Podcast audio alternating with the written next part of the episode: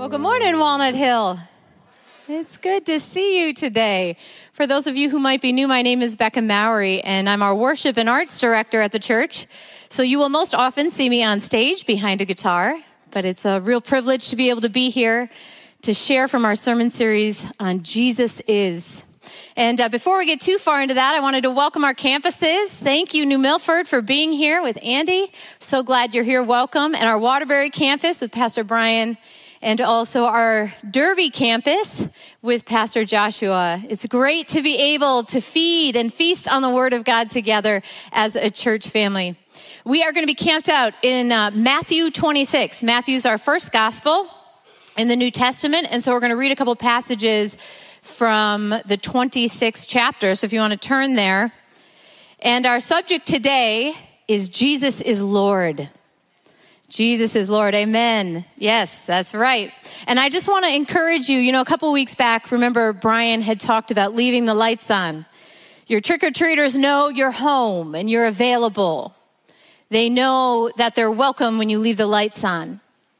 So let's leave the lights on. Let's make our hearts and our minds available to all that the Lord wants to do, how He wants to speak, how He wants to change and transform us how he wants to realign us today.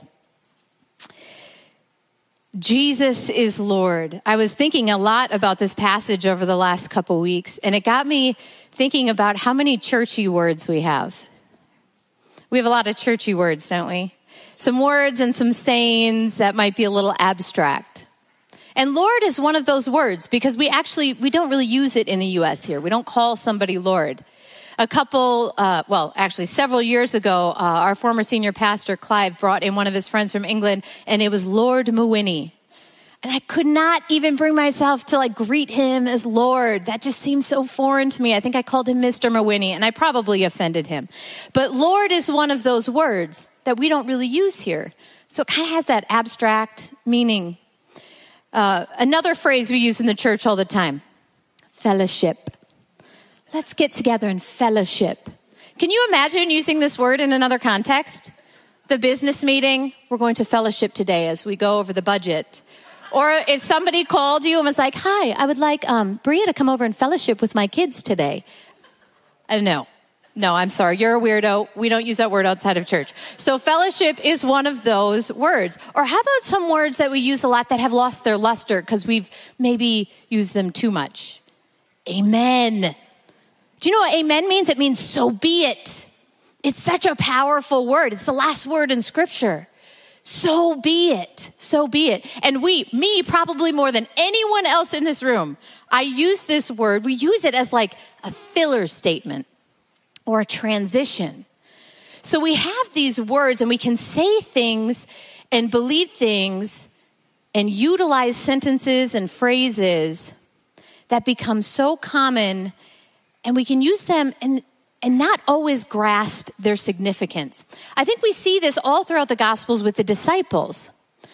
They believed Jesus was their Lord, they called him their Messiah. And yet, when he calms the wind and the waves, it says they were amazed. They were amazed. You can almost picture them, you know, saying to one another, Yeah, I believed he was Lord, but now, now I believe he is Lord. Or maybe you've experienced this. We believe as Jesus' followers that Jesus is healer. Jesus is a healer. His word says it. His word says he heals. And so we believe that he's a healer. And then when you've been healed by him, or when you've prayed for someone and they've been healed by him, you think, I believe that Jesus was healer, but I believe, I believe at the core of who I am. You know it to be true in a different way. And so I think in life sometimes we can have certain Christian beliefs and, and, and say certain things, practices and principles and ideals that we adopt, even a mission. But in our belief and even in our embrace of some of these things, their meaning has lost a little bit of its significance. I want you to flip into uh, Matthew 26 now, and we're going to read two different passages. We're going to read a section, verses 31 to 35 and 39 to 75. This will come up on the screens as well. So we're going to read first out of 31, and this is Jesus, this is where um, Jesus predicts the, uh, Peter's denial. So they're all together in the Last Supper. And then this is where this phrase pops in. It says, verse 31 Then Jesus told them, This very night you will all fall away on account of me. For it is written, I will strike the shepherd, and the sheep of the flock will be scattered. But after I have risen, I will go ahead of you into Galilee. Peter replied, Even if all fall away on account of you, I never will. Truly, I tell you, Jesus answered, this very night, before the rooster crows, you will disown me three times. But Peter declared, Even if I have to die with you, I will never disown you. And all the disciples said the same. And then we flip over to verses 69 through 75. Now, Jesus has been arrested and he's being held as a prisoner. And Peter is hanging around outside, wondering what in the world to do next. And so then we pick up here. Verse 69 Now Peter was sitting out in the courtyard, and a servant girl came to him. You also were with Jesus of Galilee, she said. But he denied it before them all. I don't know what you're talking about, he said. Then he went out to the gateway, where another servant girl saw him and said to the people there, This fellow was with Jesus of Nazareth. He denied it again with an oath. I don't know the man. After a little while, those standing there went up to Peter and said, Surely you are one of them. Your accent gives you away. Then he began to call down curses and he swore to them, I don't know this man. Immediately the rooster crowed. Then, then Peter remembered the word Jesus had spoken. Before the rooster crows, you will disown me three times. And he went outside and wept bitterly. Today, I want to ask you three questions as we chew on this passage. And the first question is Is Jesus Lord over your moments? It's interesting reading these two passages back together, back to back, isn't it? Because you, you can't help but wonder what in the world happened. Peter just said he would die with Jesus, and just hours later, he's denying Jesus. What in the world happened? I mean, this is Peter who saw Jesus do incredible things absolutely incredible things. This is the Peter who walked on water to Jesus. And now he's saying, I don't know. You don't know what you're talking about? I don't know this man. What happened? I wonder if if Peter wasn't kind of looking for the main event to make Jesus famous.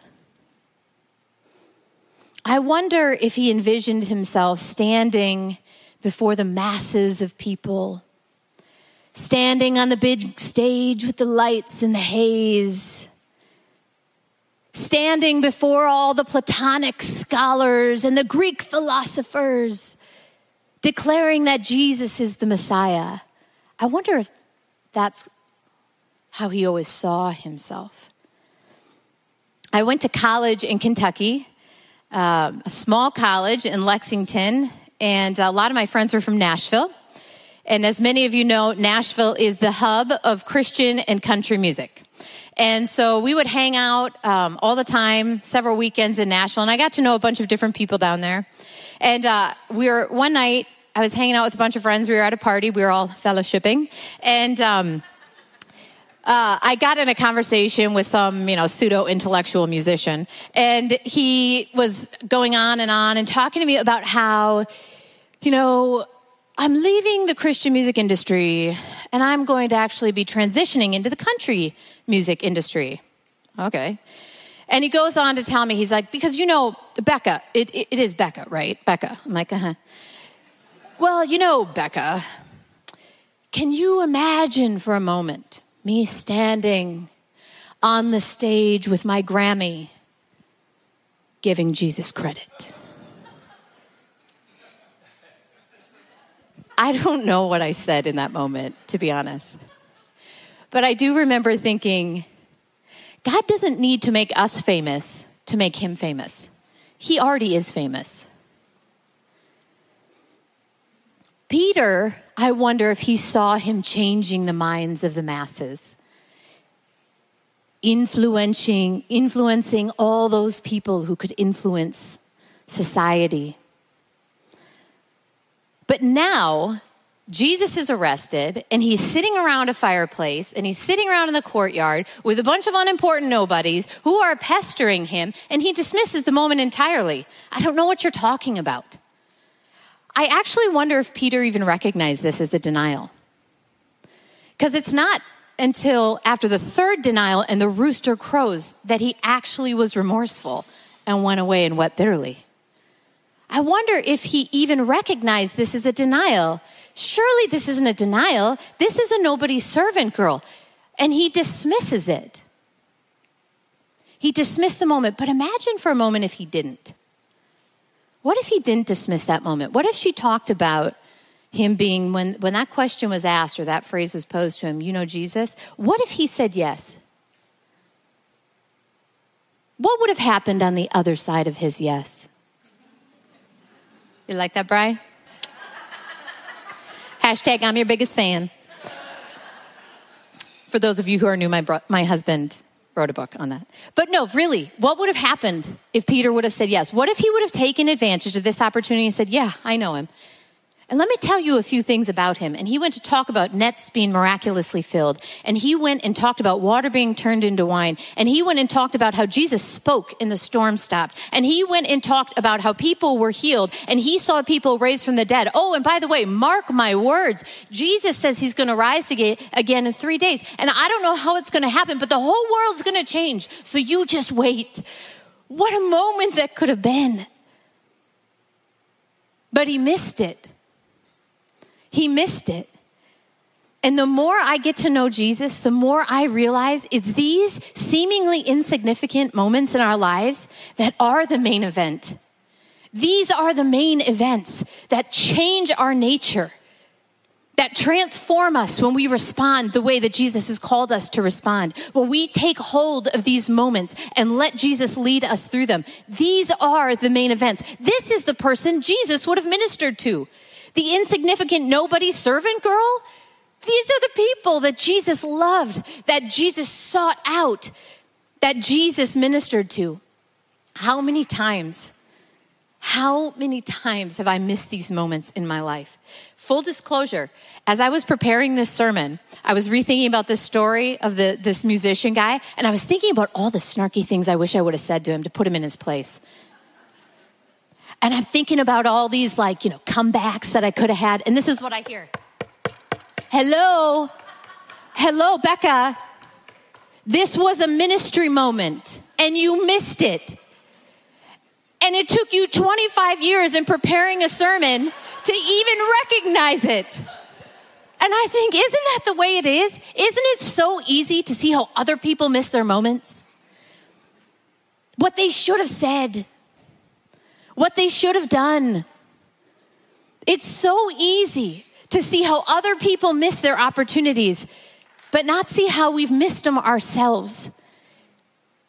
Isn't that speck in your neighbor's eye? Sometimes like casting that offensive glare in the log in my own eye. Peter missed it.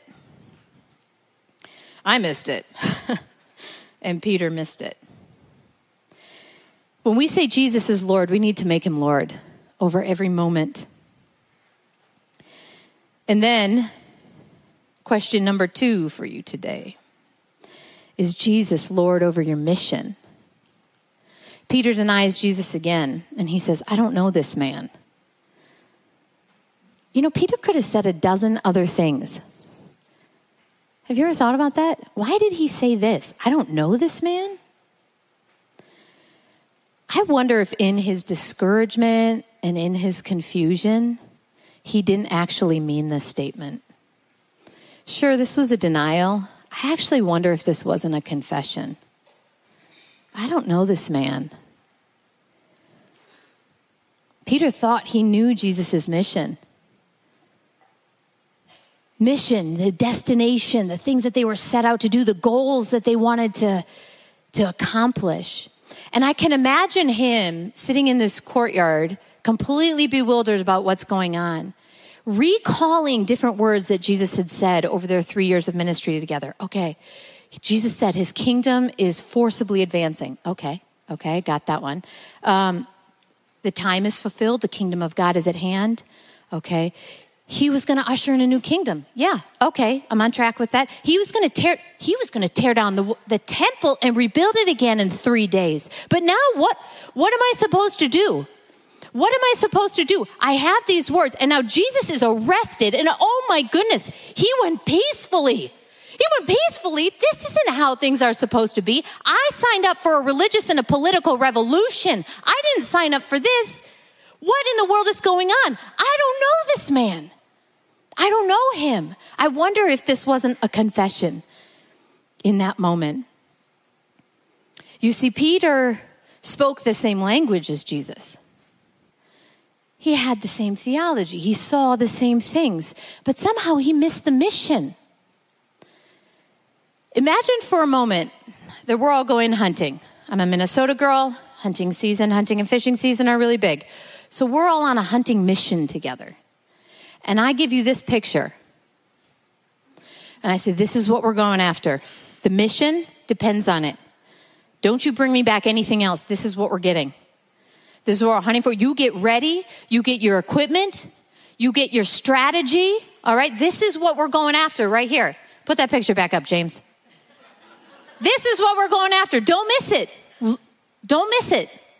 Everything depends on you coming back with this. I'm guessing we're not coming back with the same things. I think some of you are coming back with rabbits, and some of you are coming back with ducks. You see, we are looking at the same thing, but we are not seeing the same thing.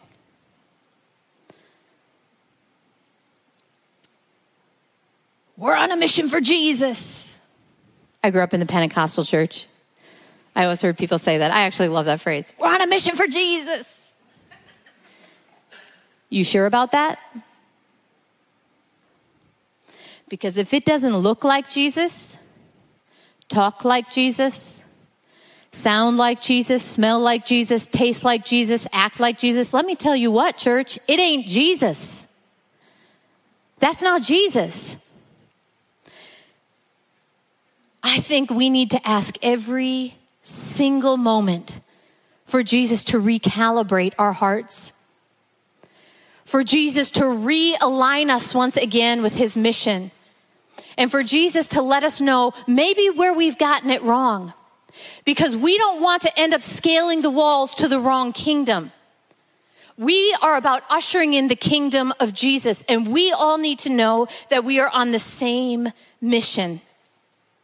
I wonder if Peter didn't recall these words from Jesus that we find in Luke. The coming of the kingdom of God is not something that can be observed, nor will people say, Here it is or there it is because the kingdom of God is within you. Moments matter, the mission matters, and our methods matter. Is Jesus the Lord of your methods? Peter denies Jesus again. And he says, I don't know this man. And this time, pretty adamant. He's quite adamant about it. And the rooster crowed. And I can only imagine in that moment, hearing that rooster crow, Peter just thinking to himself, I missed it. How, wait a minute. How did I miss it?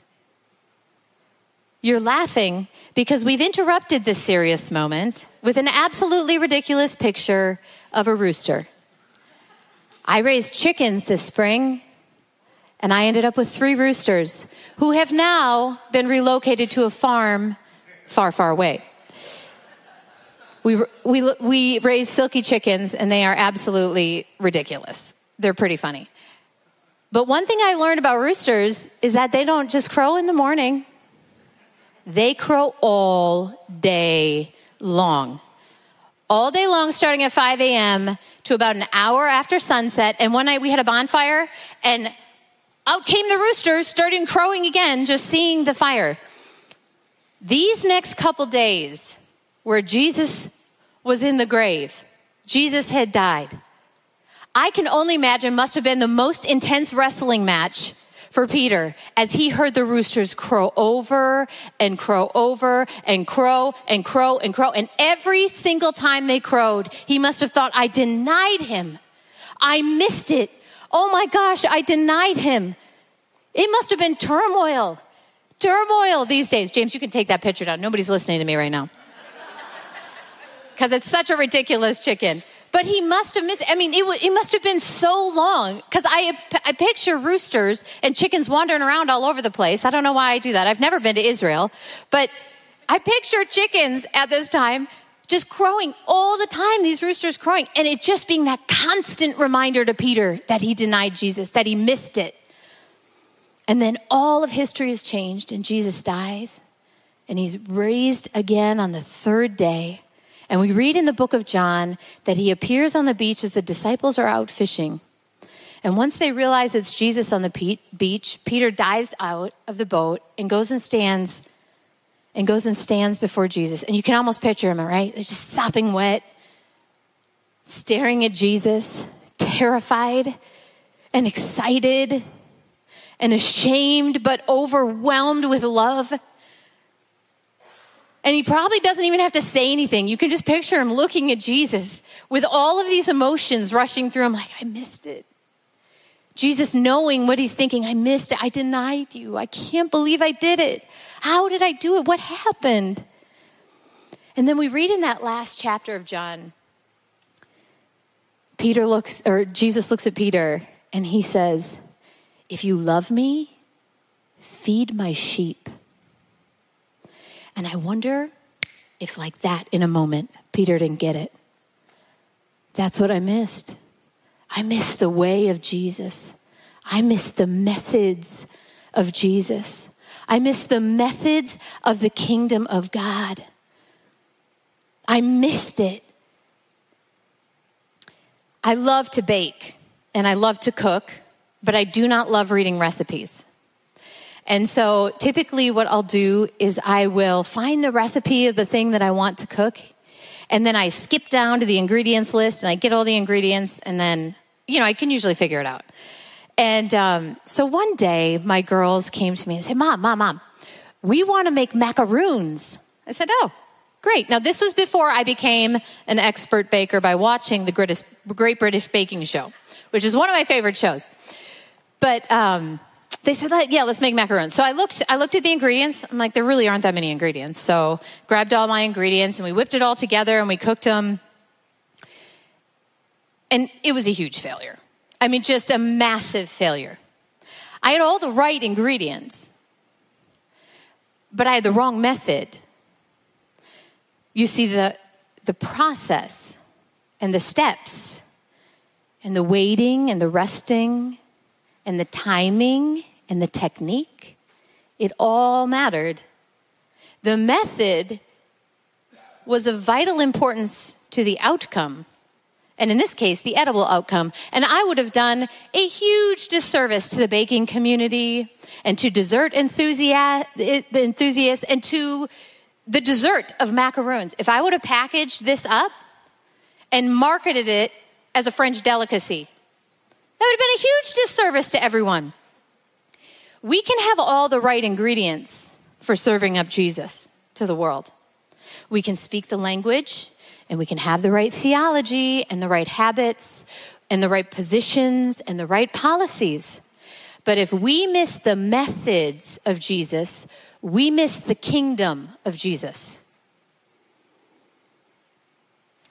And like my macaroons, our efforts to advance the kingdom of God will be an unrecognizable mess that people spit out. Standing on the beach that day, and Jesus reinstates Peter. I bet Peter committed, I will never, I will never miss the moments I will never miss the mission and I will never miss the methods of Jesus again. Because you flip over a few pages in your Bible to Acts 3 and we read an amazing story about Peter and John. They're on their way to church, right? They're walking to church and they see right at the temple gate a lame beggar sitting there and he says, Hey, help me out. Can I get some money?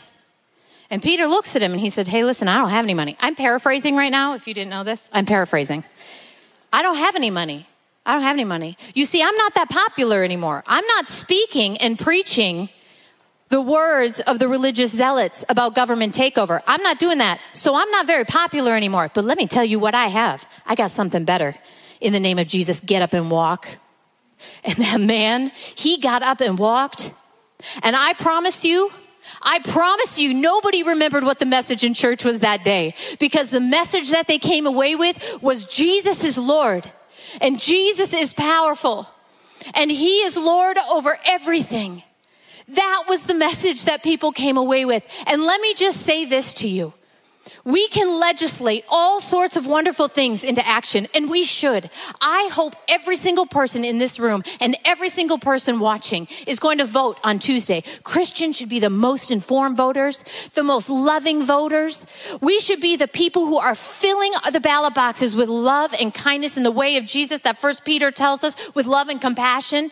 We should be informed and we should change our communities. We should steward our responsibility to vote. But I'm going to tell you what the kingdom of God is not ushered in through legislation, it is ushered in with a conversation. We cannot legislate heart change, we cannot legislate surrendered lives. We can't do it, and we cannot legislate the kingdom of God. Somebody agrees with me. We can't do it.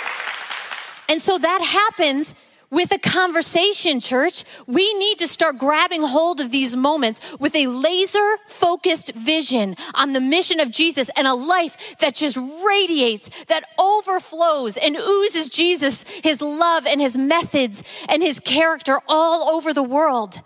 The equation is simple our methods, our kingdom. His methods, his kingdom. In the book of Exodus, Moses goes up a mountain to meet with God, and God gives him the design for a tabernacle. Now, the tabernacle was before Solomon built the temple, and the tabernacle was, was like a, a mobile church. It was the place that God's presence would dwell, and people would find forgiveness of sins and purity. And people would find their identity there. This is who they were, the people who tabernacled with God. And so God tells Moses how to build the tabernacle. And he says this oh gosh, I love this. He says, See that you make it according to the pattern shown you on the mountain. In other words, God's saying, make sure to do things my way, not your way. If we want the presence of God to break out in revival, renewing the hearts and drawing this world to Himself, we need to do it in the ways that Jesus has taught us. The methods matter, church. I want to close with a question. And this is an inventory question, okay? This is not like a, meaning like sh- to cause shame or anything for you. It's a, it's just an inventory question, and it's really good that we take inventory every day. This is why we say spend time with the Lord, get to know Him, but allow Him to show you where you're at. Because if we never know where we're at, we will lose our way to where we're going. And so I want to ask you an inventory question. Ask this of yourself. How many times have I failed to make Jesus the Lord over the moments, the mission, and the methods of my life? And as I was doing this this morning, I realized I can't say my life. I miss it too often. How about this week? Let's just start with this week. Lord, where have I missed it? Lord, where have I been too busy and too distracted? Where I've set my sights on the main stage and I've missed the moments to steward right in front of me?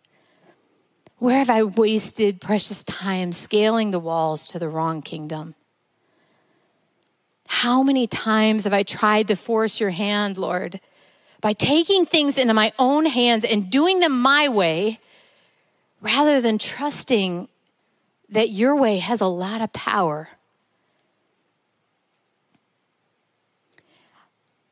I believe that the kingdom of God ways are the ways that will change us, our communities, and our world forever. And so the new the, the Bible is filled with kingdom of God ways. They're very, very exciting, kind of confusing.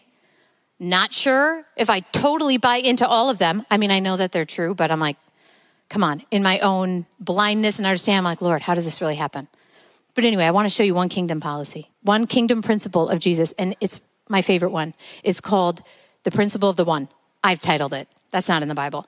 I call it the principle of the one, and we've learned this out of uh, Luke 15 when Jesus tells a parable of the lost coin, the lost sheep, and the lost son. Jesus cares about the one, and so we need to care about the ministry of the one. All right? And I know some of you are thinking, Becca, we can't change this world one person at a time. Come on, that's inefficient. Okay, turn the lights on. All right. Jesus tells us to do it, so we, sh- we need to be doing this. All right, so I want to tell you one one's principle. Principle. Kingdom principle of the one 300 people. Take 300 people. There might be 300 people in this room right now, maybe 300 people watching right now.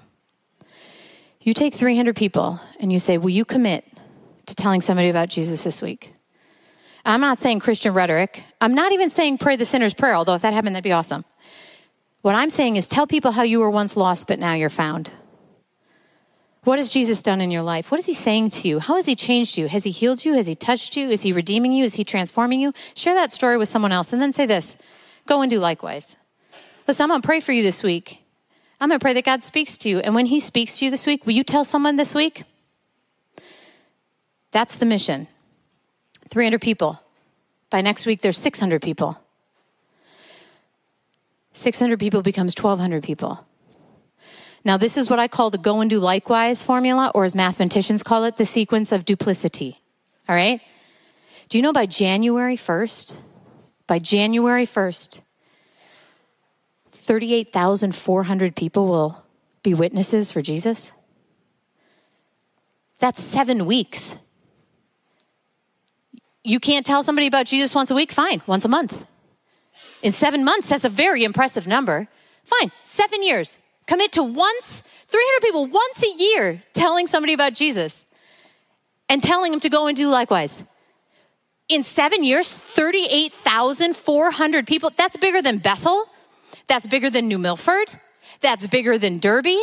And if we want to go two more weeks to week nine, now we're bigger than Waterbury. I don't know about you. That sounds pretty powerful to me. The power of one.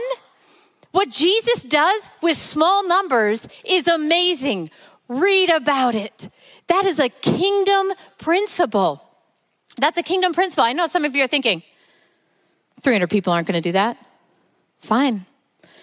Let's start with 30 people. Let's take 30 people. If there are not 30 people in this church that would tell pe- people about Jesus, we got a problem. 30 people become 60 people in one month. Let's just do it once a month. Realistic numbers, okay? 30 people become 60 people in one month. Do you know by next year at this time, 61,440 people will know Jesus, and it started with 30? It started with 30? Church, does that get you excited? I'm super excited about that. That's amazing. Do you understand how we can mobilize the kingdom of God one life at a time? We just we just need to surrender to it. We just need to trust Jesus at it. All of those things that I was saying, oh my gosh, Lord, how would this ever happen? That's how it happens. It actually works if we would just trust Him. It's not His kingdom principles and His ways that don't work, it's us failing to live it out, failing to commit to it. If we believe that Jesus is Lord, church, we need to start trusting Him at His word and make Him Lord over our moments. We need to make Him Lord over our mission and have Him recalibrate us every day. And we need to make Him Lord over every single method, everything that we do. And all God's people said together, Amen.